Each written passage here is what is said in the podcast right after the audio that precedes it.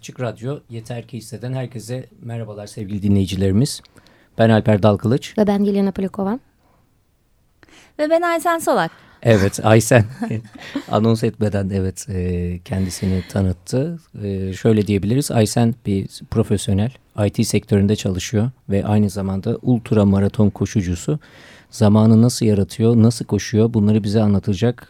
Vaktim yok diyenler için güzel bir program olacağına inanıyoruz. Öyle değil mi Elena? Aynen öyle. Aslında Aysen'i çok uzun zamanda stüdyomuzda ağırlamak istedik. Nisan ayından itibaren. Ama Aysen şimdi Türkiye'de çalışmadığı için ve Türkiye'de yaşamadığı için ancak bugünlerde bir ara gelebildik. Aslında Aysen kendinden biraz bahseder misin? Özellikle spora nasıl başladın? Aile sana destek verdi mi bu konuda? Ve burada Türkiye'de zaten bir sürü beraber yarışları koştuk. Türkiye'den nasıl sen başka yerlere gittin? Nasıl çalışmaya başladın orada? Peki, ben sporcu geçmişi olmayan birisiyim. Bundan zaman zaman bahsediyorum zaten. Çocukluğuma dönerseniz o aman çok spor yapmasın, bir şeylere dahil olmasın, derslerine çalışsın denen çocuklardanım Türk kültüründeki. O şekilde büyüdüm ve hani genelde ya uzak oldum. Küçükken ben kendi kendime hani koşmayı denediğim ufak tefek şeylerim var ama bir üniversiteye kadar aslında spor yapmadım. Üniversite sırasında da zaman zaman niyetlendim, sonra yok ya biz bir mezun olalım ondan sonra yapalım falan dedik.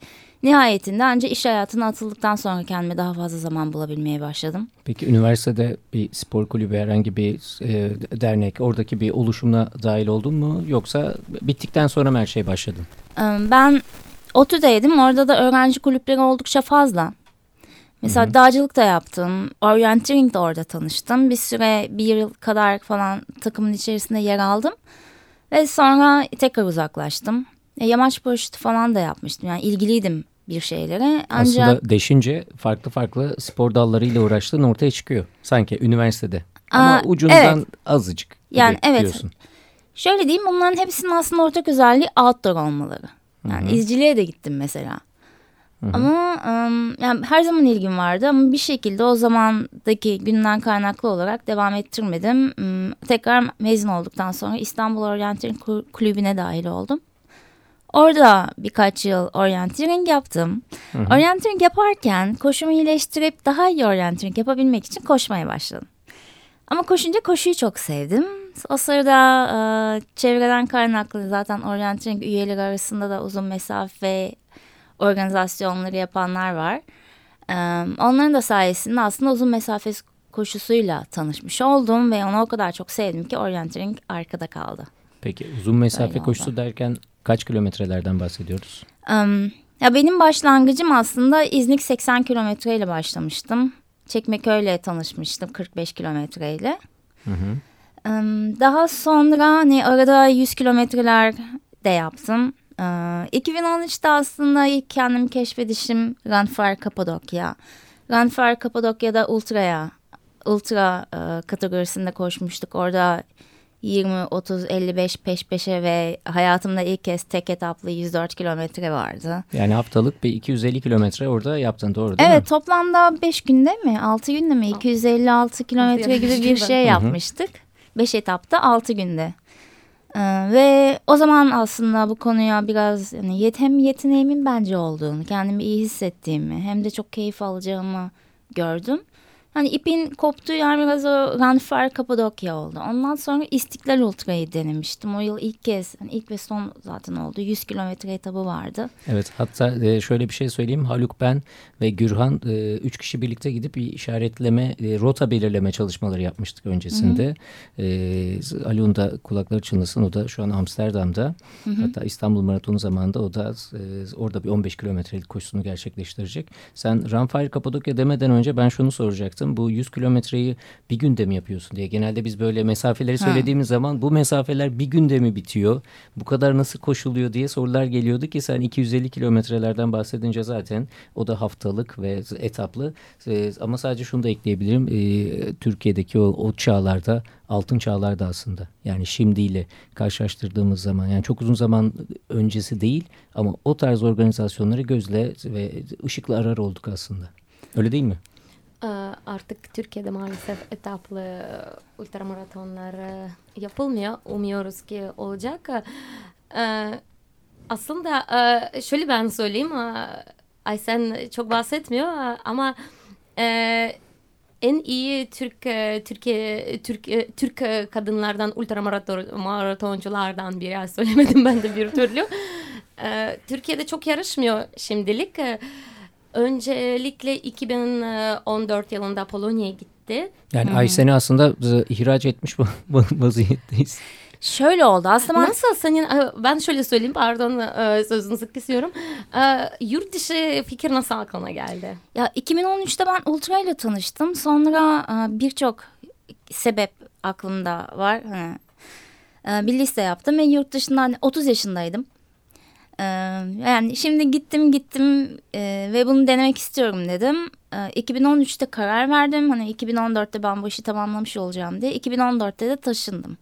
O yüzden ultralara başlamamla Türkiye'den ayrılmam bir oldu. Bu bir yandan üzücü çünkü buradaki koşuculardan uzaklaştım. Buradaki organizasyonlardan uzaklaştım. Ancak yurt dışına, Polonya'ya gittim. Ve oradaki yarışma sayısı da, organizasyon sayısı da, koşucu sayısı da görece o kadar çok, o kadar farklı. İnsanların yaklaşımı da görece farklı. Yani kültür daha farklı. Orada koşmanın bana faydası çok fazla oldu. Ve ben diyebilirim ki esas koşmayı orada öğrendim. Ve bunun büyük oranda da avantajını yaşadım. Çünkü çok kişiye örnek aldım kendime. Dünya çapında daha sonra çok bilinen yarışları kazanacak ve kazandılar sporcularla birebir temasla bulundum. Gözlemledim ne kadar iddialı olduklarını, çıt kırıldım olmadıklarını, peş peşe yarışlar koştuklarını gördüm.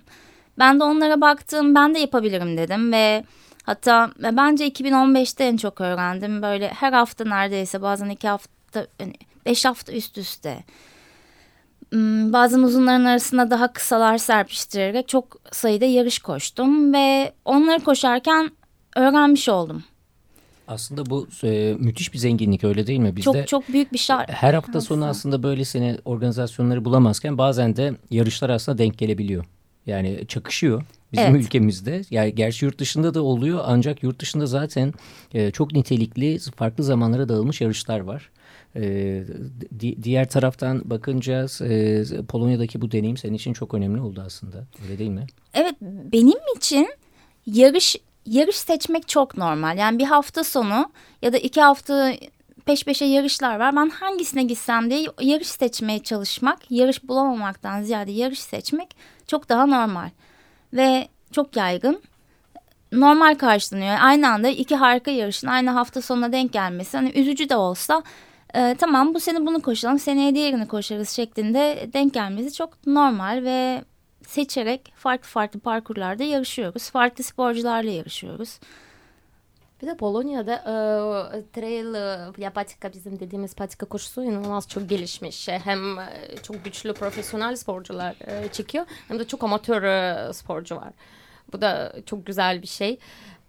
Peki iş hayatı, çünkü biliyorum daha önce de konuştuk, Polonya'da yaşarken senin hayatın, iş hayatı çok yoğundu. Orada hafta sonu da çalışıyordun, farklı çalışma saatleri vardı. İşte şu iş hayatı ve spor nasıl sen bir ara yürütüyordun? Çünkü özellikle çok duyuyoruz ki vaktim yok spor yapmak, vaktim yok, yoruluyorum. Sen onları nasıl bir ara yürütüyorsun? Özellikle o Polonya zamanlarında nasıl yürütüyordun?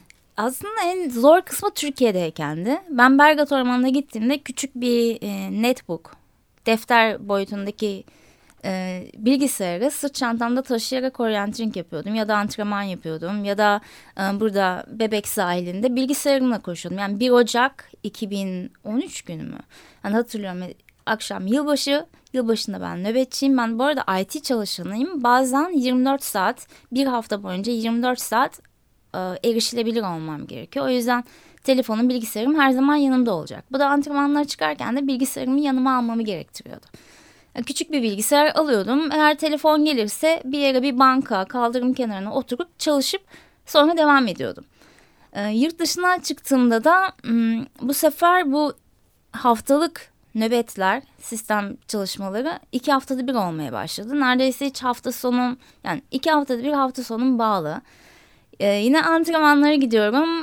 Eğer gym'e gidersem yanımda yine bilgisayar var. Bir telefon geliyor, bazen bırakmak zorunda kalıyorum. Planlama yapmakta çok sıkıntı çekiyordum. O yüzden en çok yerel yarış koştum. Mesela bana neden büyük yarışlara gitmiyorsun sorusu çok sorulur. Ancak planlama yapamıyordum önceden. Yani 5 ay sonra o hafta sonu nerede olacağım, 2 ay sonra nerede olacağım. Türkiye'ye gelmenin planını yapmak dahi çok zordu.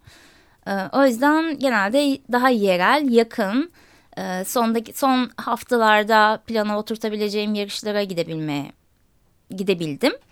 Nasıl zaman buluyordum? Yani zamanı gerçekten hesaplıyordum. Mesela 2016 yılım özellikle benim kendi içimde bir efsanedir. Çünkü her gün çalışıyorum, aynı anda 2 tane dil kursuna gidiyorum. Ama işten saat kaçta çıkacağım, otobüse bineceğim, oradan gym'e gideceğim, gym'de kuvvet çalışacağım, oradan çıkacağım, bir dil kursuna gideceğim. Ondan çıktıktan 10 dakika sonra başka bir dilin kursuna gireceğim şeklinde aşırı yoğun geçiyordu. Kursları karıştırdığın oluyor muydu? Evet. Lehçe dersinde sorulara Almanca yanıt verdiğim oluyordu. Yani ve içinizden Türkçe konuşuyorsunuz ve günlük hayatta da sürekli İngilizce konuştuğunuz için yani içinizden Türkçe düşünüyorsunuz, böyle 4 dilin birbirine girdiği dönemler oldu. Ama yani o kadar emeğin sonra çıktısını alıyorsunuz. Sadece gerçekten iyi hesaplamak gerekiyor. Yani vaktinizi önceliklendirirken doğru karar vermeniz, ne yapacağınızı iyi bilmeniz gerekiyor. Biz kaç ay önce sözleştik bu program için? Nisan mı? Nisan ayında ilk konuştuk. Değil mi? Ben buraya geleceğimi... Yine bir İznik zamanı değil mi? İznik evet, sonrası. Evet. Zamanı yoktu. Anca... Hı-hı. İşte yeter ki ise hem Ayşen zaman yaratıyor, hem çalışıyor, hem de bugün bir ara program, işte bir arada geldik program için. Ayşen Polonyalı bütün yarışları kazandı ve evet, bravo. Yani bunu... Evet, çünkü biz konuşuyoruz da Ayşen koşuyor ama evet, nereye koşuyor? Sen olmaya gerek yok aslında. Sanıyorum ki bütün katıldığın yarışları Polonya'da kürseye çıktın, değil mi? Var evet, mı senin istatistik? Aslında evet, şöyle. Şimdi maraton mesafesi olan 42 kilometrenin altını saymıyorum ama üstünü yakın bir zamanda saydım. Şu an ya 29 ya 30 oldu kürsü sayım. Bunların hani birkaçı Türkiye'de ama çoğunlukla Polonya, Çek Cumhuriyeti, en son Slovakya'da 2 yarışım oldu. 2 tane 105 kilometreyi peş peşe 4 hafta arayla kazandım. Yani toplamda 29-30 gibi kürsüye çıkma sayım var. Kürsüyü ıskaladım diyorum. Iskaladığımda 4 tane galiba. Onlarda da böyle mesela bir Avusturya'da 4. oldum. Çek Cumhuriyeti'nin milli takım seçmesinde 4. oldum bu yaz. Bir tane hani hayatımda hiç görmediğim kadar çok kar olan bir yarış koştum ki yani onu bitirmek, yani gerçekten bitirebilmenin mutluluğunu bir yarışta yaşamış oldum. Kürsüde hiç gözüm yoktu. Gibi bir tane daha var. Toplamda 4 kere kürsüyü kaçırmış oldum. Geri kalanlarda kürsüye çıktım. O zaman biz Aysen'i çok tebrik ediyoruz ve güzel bir parça dinleyeceğiz şimdi. Evet, Aysen, ne dinleyeceğiz biz? Ne dinleyeceğiz biz? Evet. Roots dinleyeceğiz.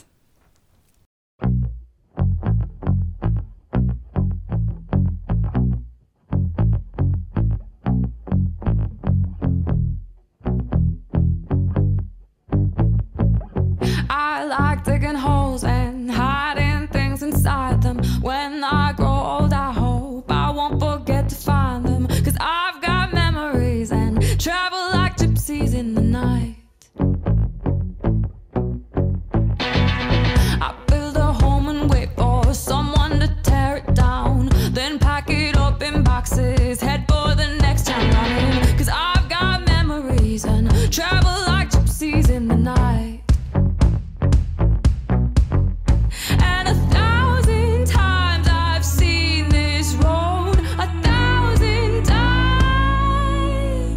I've got no roots, but my home was never on the ground. I've got no roots, but my home was never on the ground. I've got no roots. I've got no roots. I've got no roots, but my home was never on the ground. I've got no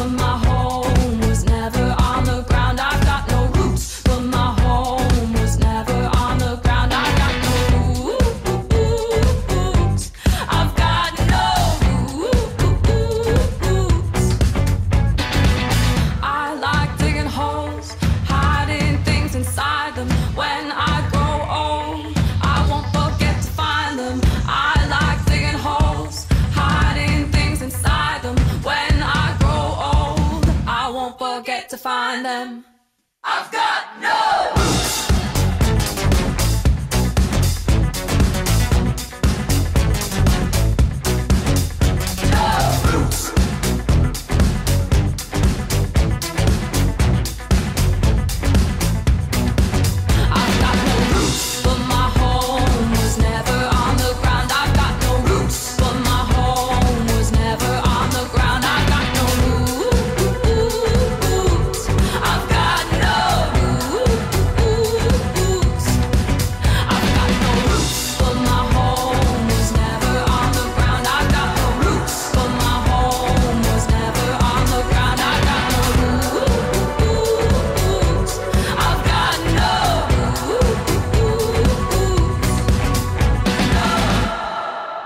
Peki şunu soracağım, bu parçayı da antrenmanlarda veya koşarken dinliyor musun? Evet, dinliyorum.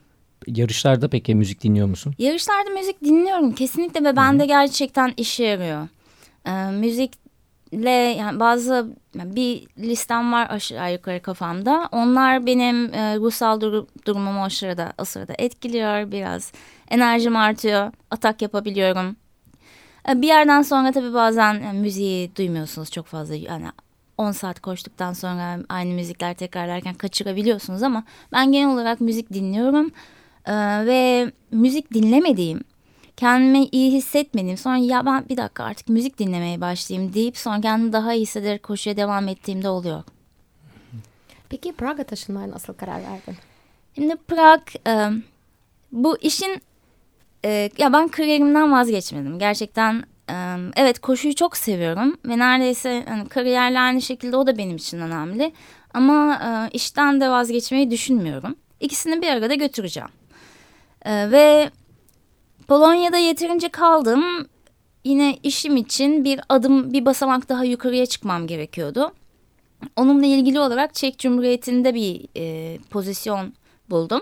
Firma değiştirdim, yani yeni bir işe başvurdum. Sadece oraya başvurdum, kabul edildim. Ve oraya taşındım. Çek Cumhuriyeti'nde de sevdiğim, yani koşuyla da, koşuya olan yaklaşımlarını da seviyorum onların. Polonyalıların yani onlar gerçekten böyle iş spora gelince yani kendi canlarını acıtarak kolay kolay öyle vazgeçmeden başarıya ulaşan insanlar. Gerçekten zorluyorlar.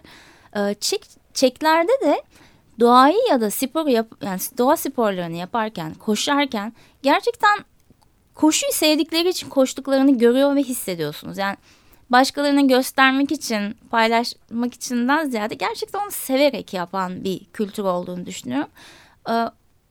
Bir koşu organizasyonuna gittikten sonra geçtiğimiz yıl aslında ya ben bu ülkede bir yerlere yani buralara taşınabilir, biraz da buradaki sporcularla koşabilirim demiştim.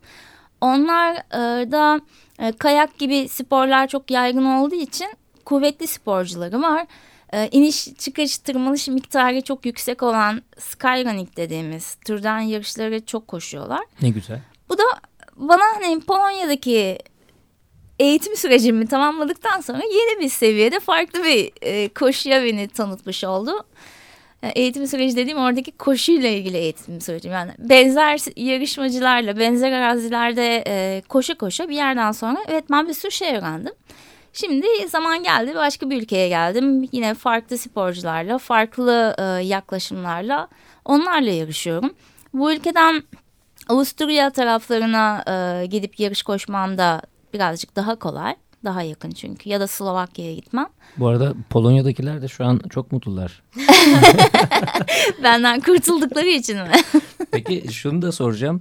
Kapadokya'da Mustafa Üçbilek'le karşılaştım. Dedi ki Berlin çok düz. Yani çevresinde antrenman yapacak yer bulmak zor. Berlin gibi bir teklif olsa sen gider miydin? Ya da coğrafi şartlar da önemlidir diye düşünüyorum senin için. Benim yaşadığım yer de çok düzdü, Wrocław. Böyle bir 35 kilometrede bir tepecik vardı. Yani bir kaya parçası sanki gökten düşmüş, orada antrenman yapalım diye. Orası güzeldi, faydalıydı. Onun dışında ben... Yani en ufak bir yokuş yoktu. Orada bir dezavantajım oldu aslında. Hatta bana sorarlar yokuşları nasıl böyle iyi çıkıyorsun diye. Seyahat ediyordum hafta sonları. Mesela ilk yılımda cumartesi sabahı erkenden kalkıp, o zamanlar arabam falan da yok.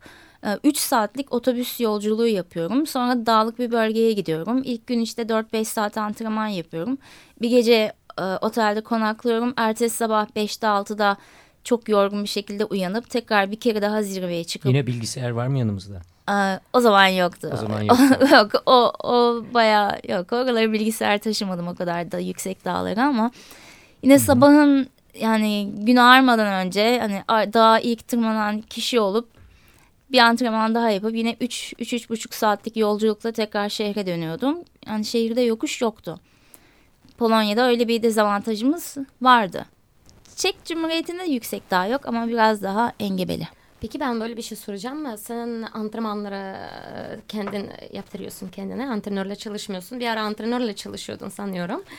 Sonra vazgeçtin. Sadece merak ediyorum neden? Daha mı kolay senin için? Ya şöyle, başkasından antrenman almanın benim için yani biri beni disiplin etsin istedim. Çok fazla kafa yormayayım. Çünkü kendi kendinize antrenman yaptığınızda sürekli acaba daha çok mu antrenman yapmam lazım diye. Yani en azından ben öyleyim. Sürekli daha fazla mı antrenman yapmam lazım? Yeterince yapıyor muyum diye stres yapıyorum. Bu yüzden düşündüm, bir denedim ancak... Kendi yöntemim var antrenman yaparken. Onlara da inanıyorum. Kendi vücudumu dinlemeyi, onun üzerine kafa yormayı, eksikliklerimi bulup onlar üzerinde çalışmayı seviyorum. Ve baktım ben de tek kendim program yaptığımda kendi kendime daha mutlu oluyorum. O yüzden geri döndüm. Ve antrenmanlarımı kendim yönetiyorum. Öğrencilerim de var şimdi değil mi? Öğrencilerim de var. Evet, çok yüksek sayıda değil çünkü söylediğim gibi zaten gündemim oldukça yoğun. Antrenman, iş, ev hayatı derken bir yandan ama aslında mentörlükle başladım ben. Çünkü yardımcı olmak istiyorum. Özellikle Türkiye'deki, özellikle de kadınlara. Kadın sayısı oldukça düşük ve bir kadının bir kadına yardım edebileceğine kesinlikle çok inanıyorum. Çünkü vücutlarımız benziyor. Birbirimizi daha iyi anlıyoruz. Bu yüzden önce mentörlük yapmaya başladım. Bu mentörlük yaptığım kişiler benden antrenman istediklerinde ben yok olmaz yapamam diyordum. Sonra baktım aslında daha fazlasını yapabilirim ve antrenman planlamaya da başladım. O da oldukça keyifli ancak onu da yaparken ben bazen böyle fazla ideali oluşturmaya çalışıyorum. Bazen yorucu oluyor ama oldukça keyifli. Yani bir insanın... geliştiğini görmek, çıktısına yani yaptıklarının çıktısını almak, ona yol göstermek gerçekten çok keyifli. Evet, bir miktar öğrencim var. Peki spor yapan kadınlar için ne tavsiye edebilirsin? Yani ne yapsınlar başlamak için sence? Ne yapsınlar? Ya kadınlar biz zaten güçlüyüz. Yani acıya dayanıklıyız. Erkeklerden daha güçlü. Yani biz doğum yapamıyoruz. Sonuçta kadınların böyle bir yeteneği, gücü evet. var aslında. Bir acı eşikleri yüksek yani. Evet. Ve ultramaraton bize şu yönden de uygun sanırım. Patlayıcı güç çok olmasa da dayanıklılığımız var. Neyi tavsiye ediyorum diye tekrar düşünüyoruz. Ama aslında hemen herkese söylediğim şey en çok kendinizi tanımaya çalışın. Antrenman yaparken kendiniz hakkında yani düşünün, eksiklerinizi, güçlü yönlerinizi bulun, onların üzerine gidin, çalışınca oluyor zaten. Bir de Ayşen ayrıca kadınlarla değil erkeklerle yarışıyor. Değil mi? Ya onu da doğru. yapıyoruz. Aslında bu çok bahsetmediğimiz bir şey. Bazen yani ben yakın zamanlarda itiraf etmeye başladım çünkü hani bana şöyle sormuyor. Ayşen doğru söyle. Erkeklerle de yarıştın mı? Ve evet. Alper seninle de yarışmıştık en son. Alper sen de anlattı. Alper bunu anlattı aslında. Şimdi şöyle Nisan'da İznik'te biz yani evet, üçümüz üçümüz 90 kilometre koştuk. Ben biraz arkalarda gidiyordum. Ama Alper Aysel'le bayağı çekişmişler. Alper de sonra anlatıyordu. İşte Alper senin gözünü işte ağzından gözünden dinleyelim. Şimdi şöyle oldu tabii son kilometreler sen bana anlatıyordun. Son kilometreler özellikle ki o yarışta da ben müzik de dinliyordum ve 50. kilometrelerden sonra da biz Hakan Kelimoğlu ile beraber böyle bir Hakan hata geçti, ben Hakan'ı takip ettim falan filan derken bir süre sonra biz Aysen'i geçtik o sırada ve Aysen'i geçtik dediğimde ama yaklaşık herhalde bir son 15 kilometre için 10 kilometre içinde olabilir bu süreç. Hı hı. Öncesinde son CP'den sonra evet, sen baton takıyordun. Ben bir noktadan hızlı geçerken çeşmede birini gördüm. Herhalde dedim ki Aysen'i geçiyoruz. Çünkü Hakan'la hızlı şekilde iniyorduk aşağıya. Sonra Aysen'i gördük, batonu takıyordun sen o sırada. Evet. Dedim o geçtiğimiz kişi Aysen değilmiş demek ki. Ve daha sonra İznik'teki en zorlu, benim için en zorlu etap asfaltta iniş etabı. Orası için hatta her zaman bir yedekte jel saklarım. Jelimi almıştım ve müziğimi dinliyorum. Müzik de o sırada zaten nasıl olduysa motivasyon müziklerine geçti. İşte hani böyle kürsüye çıkarken evet şimdi ödülünü almak üzere Aysen'i, Elena'yı davet ediyoruz gibi böyle müzikler çalıyor, tamam mı? Diyorum ki bir baktım arkada kırmızı ayakkabılar böyle Aysen 4 nal geliyor. Ben de koşuyorum ve dedim ki Aysen bu sefer şansın yok ama Aysen muhteşem şekilde geliyor, tamam mı? Ve ben de saatimi yeni almışım. Saat de öyle bir aksilik ki mil hesabı yapıyor. Yani bütün yarış boyunca 90 kilometrenin yani neredeyse 90 kilometresi hep hesaplar içinde. Mil kaç kilometreydi en son, hangi istasyonda kaç milde ayrıldım, şu an kaç var, geçtiğim sporculara soruyorum kaç kilometre kaldı, ne oldu ne bitti, artık mil hesabı da yapmak istemiyorum ama Aysen çok sağlam şekilde geliyordu ve finişe ulaştım. Sonra Aysen girdi, benden sonra geldi, tebrik ettim ve muhteşemdi. Müthiş. Alper çok keyifli bir yarıştı. Alper ikinci oldu genel klasmanda. Sen de üçüncü oldun, evet, değil mi genel klasmanda? Evet. Evet. Kadınlarda birinci oldun sen. Evet. O yarışta evet. Şimdi Türkiye'deki yarışlardaki bir dezavantaj koşucu sayısının görece daha düşük olması. Çok doğru. Koşucular arka arkaya oldu. Yani bu yurt dışında da çünkü mesafe uzadıkça sonlara doğru zaten tek başınıza kalıyorsunuz. Başka bir koşucuyu etrafta görünce motivasyonunuzu daha çok ayakta tutuyorsunuz. O yarışta da ben bir yerden sonra hani kadın erkek karışık ikinciyim. Birinci almış gitmiş zaten. Arkamdakiler nerede bilmiyorum. Böyle biraz hani tempodan falan da düştüm. Hani haliyle yorgunluk zaten son dedi taraflarda. Dedi ki sağdan soldan geçen erkekler olursa ben onlara takılayım. Evet ben... Geçerim, neden olmasın. Yok ama kimse. Sonra işte tam batonlarımı takıyordum. Yani kafamda rahat, ne güzel ikinciyim falan. Hiç acelem yok. Ben de çat çat. Alper geçti, Hakan geçti. Ben dördüncülüğe düştüm. Hayda. Finişte kalmış birkaç kilometre. Sonra tabii koşmaya başladım ben de. Ya iyi oldu. İyi ki geldiniz. Yoksa evet, o yarışın biraz daha uzun sürecekti. Sonra neyse Hakan'ı yakaladım, geçtim yokuş aşağı inerken. Asfalt kısmında ben de sen olmasan çok daha yavaş giderdim ama. Aynı şekilde sen olmasa ben de gidemezdim yani. Aslında hakikaten çok güzel oluyor. Ben özellikle bu sene Kapadokya, çünkü bu sene Kapadokya çok fazla yabancı geldi. 60 kilometre koşuyordum. Aslında hiç yarıştım yoktu. Oluyor böyle kalkıyorsun sabah, hiç koşmak istemiyorum. Bir şey yapmak istemiyorum. Ama böyle birkaç tane kadınla, yabancı kadınla benim topraklarım vardı.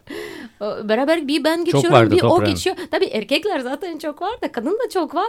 Aslında onu geçmeyeyim diyorum ama yine de özellikle son 10 kilometre bir kadına bir ben geçiyorum, bir o geçiyor. Ben de takıldım peşimde. Çok hakikaten motive ediyor insan. Hı-hı. Ve bu şekilde yarışı daha da hızlı bitiriyorsun. Bu da yani kendini de geliştiriyorsun haliyle. Evet, şunu da görebiliyorsun yani benim birden çok kere başıma geldi böyle hani aşırı yorgun çıkmışım, üçüncüyüm sonra ya da dördüncüyüm, sonra üçüncülük için birisiyle kapışıyoruz, hani üçüncülüğü alıyorum ya da yine dördüncüyüm, bir hafta önce de yarış koşmuşum derken hani birilerini gördüm, hadi Aysen falan dediler, böyle ikinciliğe kadar kendimi sonra zorladım ama bunu yaptığınızda aslında kendinizi yorgun hissettiğinizde dahi içinizde bir güç olduğunu keşfediyorsunuz. Daha sonra başka bir yarışta biliyorsunuz ki aslında düşündüğünüzden ya da hissettiğinizden daha fazla enerjiniz var. Bu yüzden o kapışmalardan güzel dersler çıkıyor. Çok. Aysen peki seneye biz seni Türkiye'de hangi yarışlarda göreceğiz?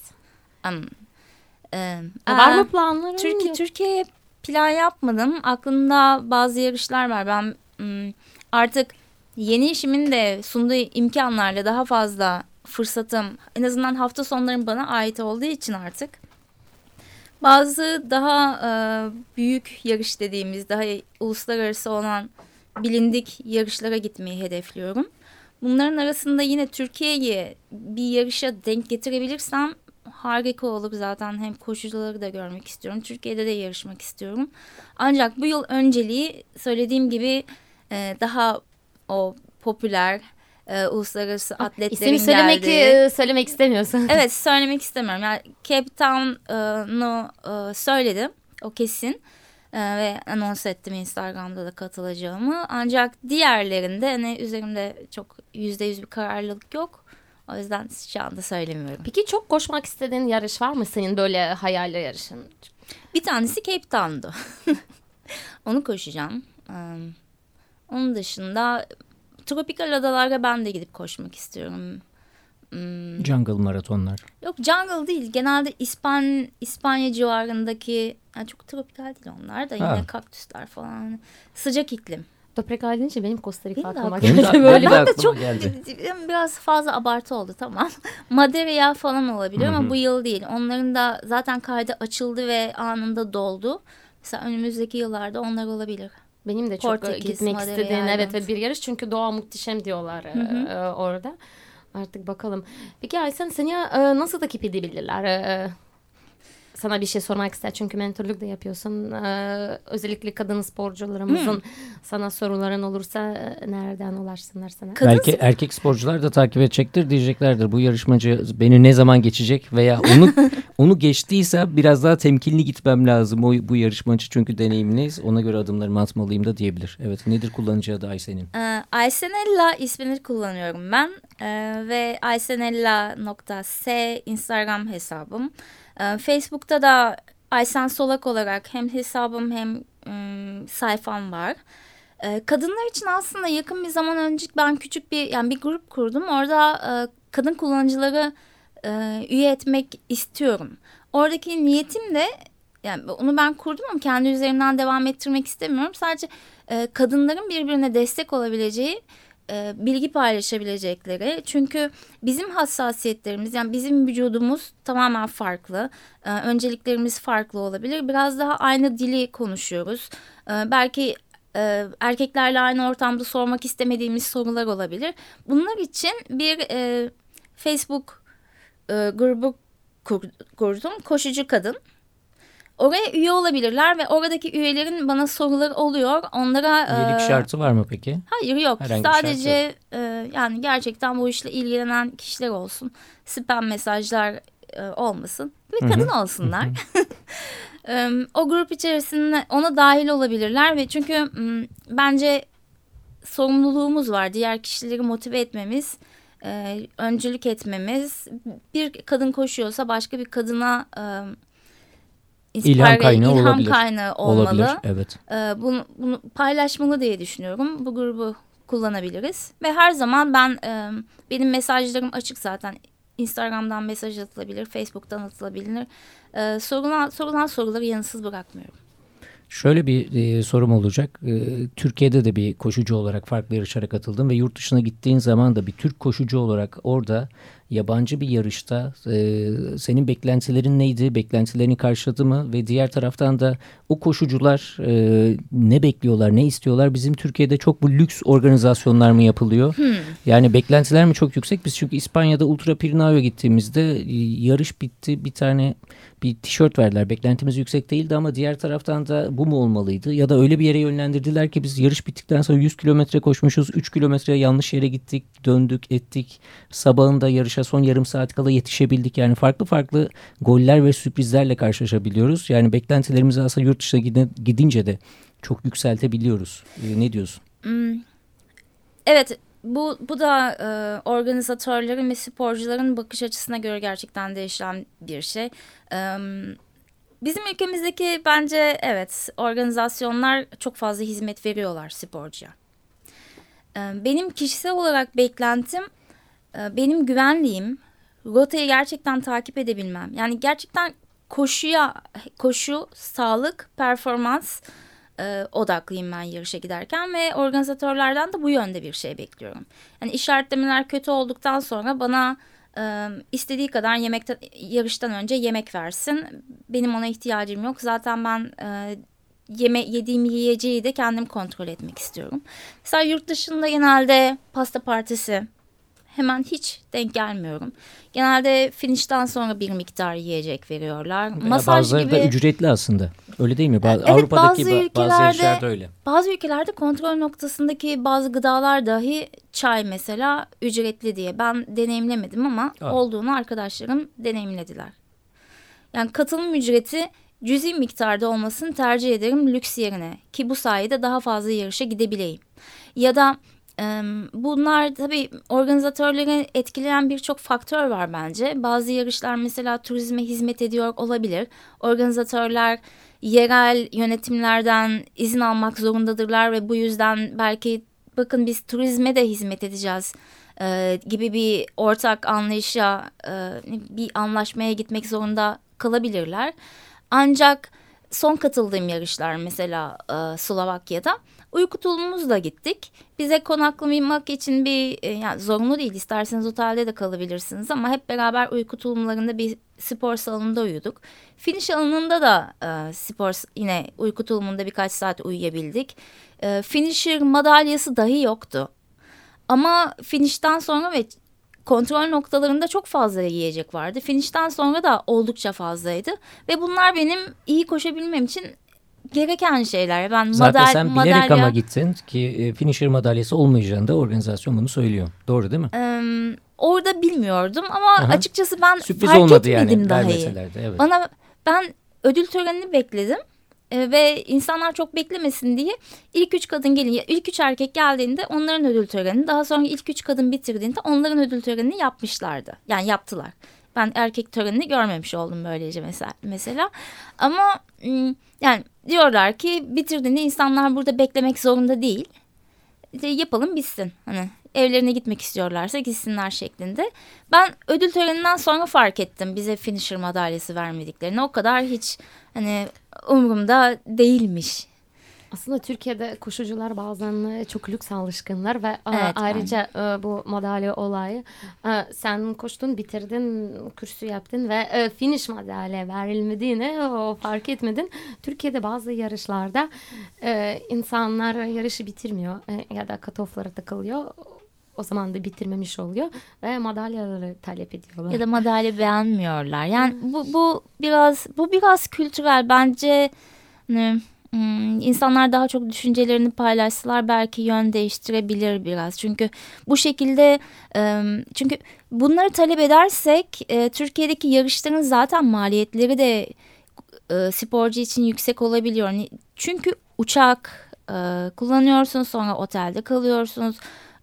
O iş yerinizden izin almanız gerekiyor. Daha büyük bir ülkeyiz. Yani oradan oraya trenle, otobüsle birkaç saat içerisinde seyahat edemiyoruz. Sürekli beklentiler bu yönde büyükse en sonunda koşucular için zorluk seviyesine gelebilir. Bazı yarışların maliyeti oldukça yüksek olabilir diye düşünüyorum. Spor salonlarında konaklanılan yarışlar aslında çok güzel. Sporcular açısından da çok ekonomik oluyor zaten. Hı hı. Tulumun matınla orada kalabiliyorsun. Yarış sonrası, öncesi duşunu orada alabiliyorsun. Evet, aynen. O anlamda çok güzel aslında. Kaynaşabiliyorsunuz. Böylece de daha çok yarışı gidebiliyor insanlar. Evet, çok zorlu. Evet. Yani ben her hafta sonu büyük bir bütçe ayıramam, o kadar üst üste yarış koşamam. Ama bazı yarışlara sabah evden kalkıp gidip 50 kilometre koşup geri dönüyorum ya da cuma akşamı gidiyorum, yarıştan sonra geri dönüyorum. Bu şekilde maliyeti küçültüyorum. O zaman bir parça daha dinleyelim. Pekala. Depeche Mode, Should Be Higher.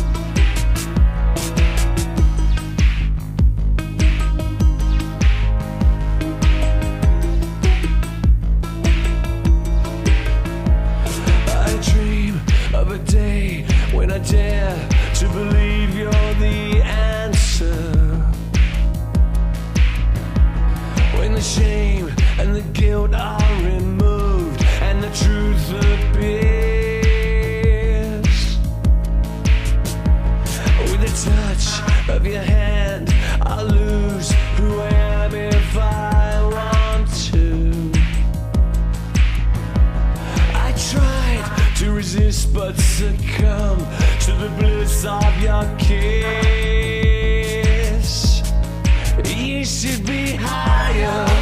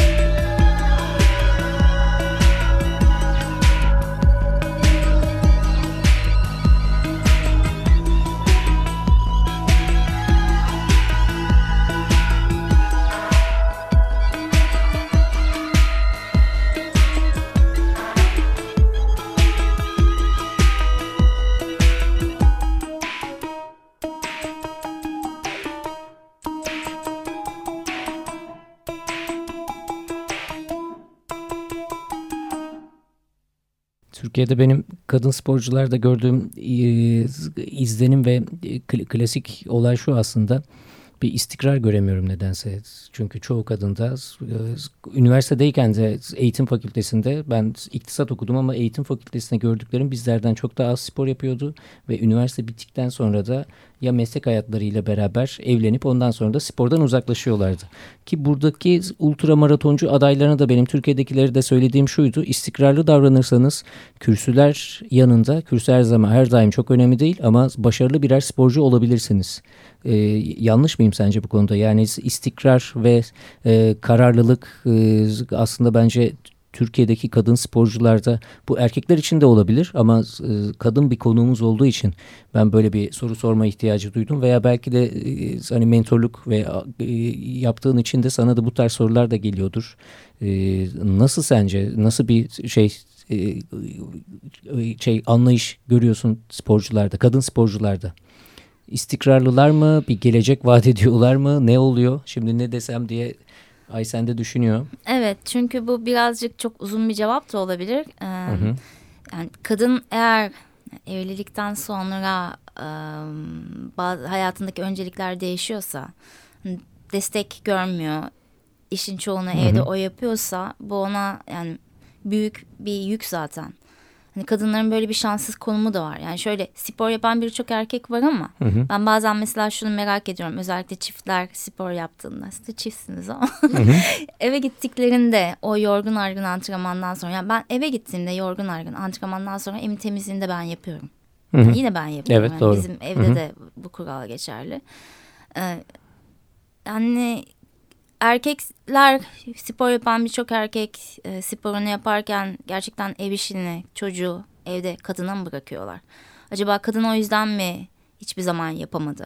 Çünkü dağ koşularının takımlarına bakarsanız federasyona bağlı kısa mesafede kadın sporcularımız, gençler, 18 yaşındakiler, 20 yaşındakiler, tam yaş sınırlarını bilmiyorum ama Balkan şampiyonu falan oluyorlar.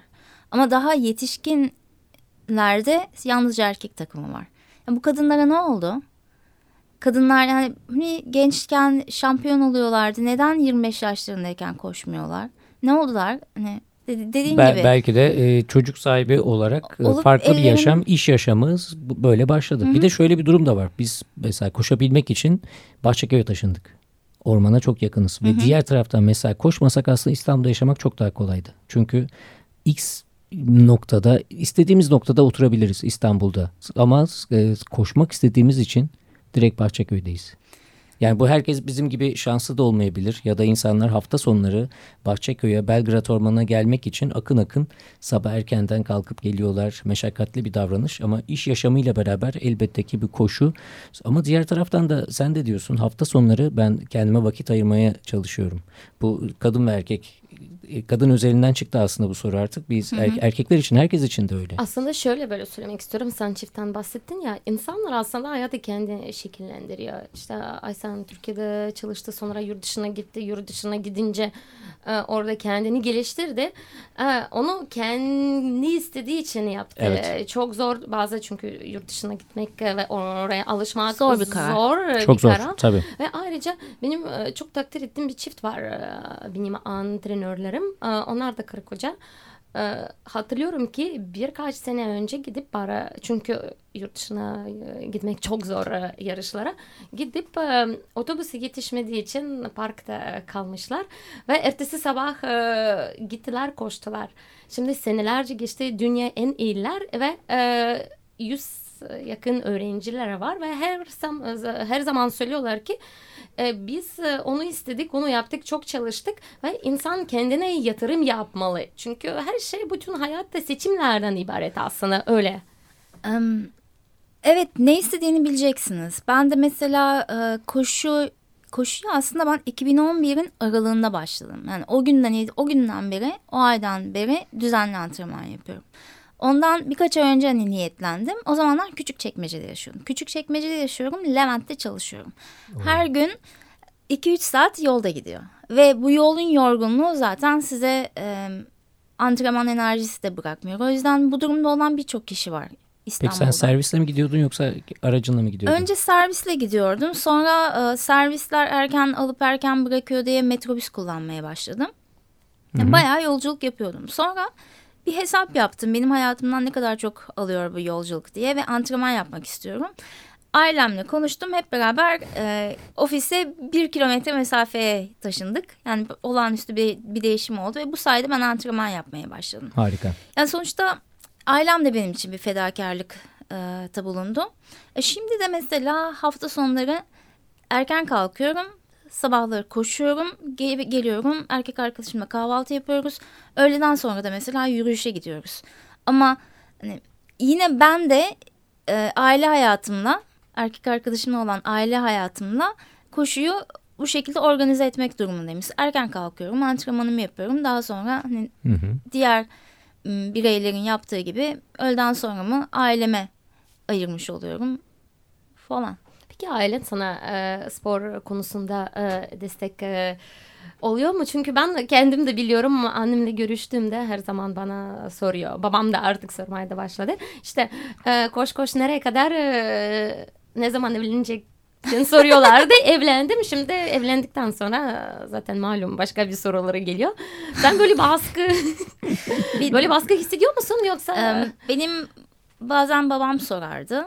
Ancak ne bir yerde ben o mesafeyi koyup kendi kararlarımı onaylattırıyorum diyebiliriz. Ama evet. Onun dışında koşumu her zaman destekliyorlar. Zaten hani arkadaşlarınız, aileniz, bir de hani sonuçlar da başarılı. Ya, güzel sonuçlar getiriyorum.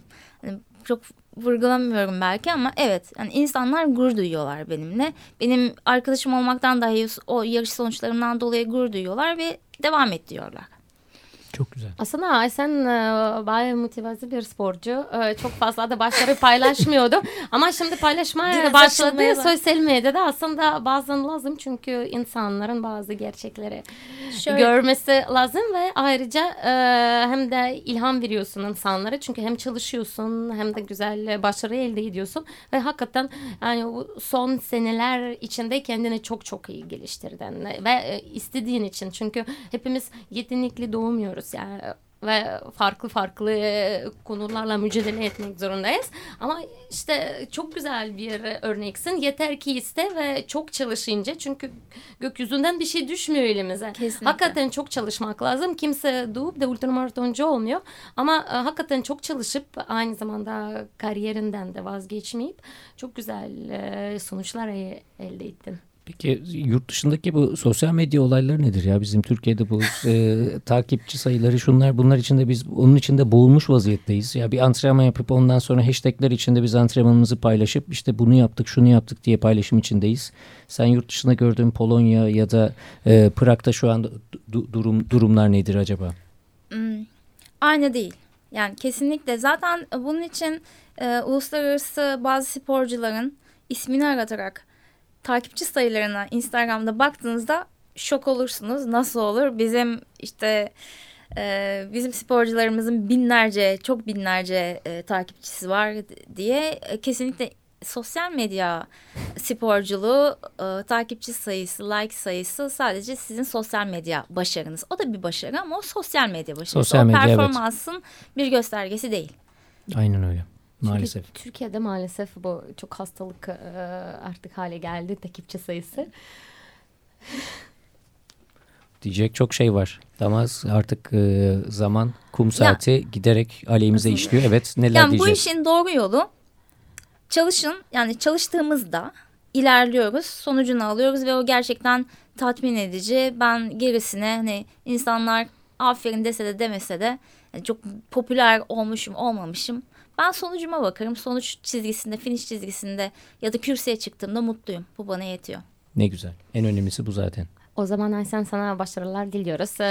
Türkiye seni bekliyoruz yarışlara. Ayrıca seni takip etmeye devam edeceğiz. Ve özellikle söylemek istiyorum. Facebook'ta Koşucu Kadın sayfayı takip edin. Ve gruba üye olun. Evet, üye olun. Temasta kalın. Bu da işte koşmayan ya spor yapmayan için, kadınlar için bir başlangıç olabilir. Bizleri dinlediğiniz için çok teşekkür ediyoruz değerli dinleyicilerimiz. Ayşen Solak bugün konuğumuzdu. Ultra maraton, kadınlar ve yurt dışında sporculuk ve başarı üzerine konuştuk. Ben Alper. Ve ben Yelena. Ve ben Ayşen Solak. Tekrar görüşmek dileğiyle. Çok teşekkürler. Teşekkürler. Görüşürüz.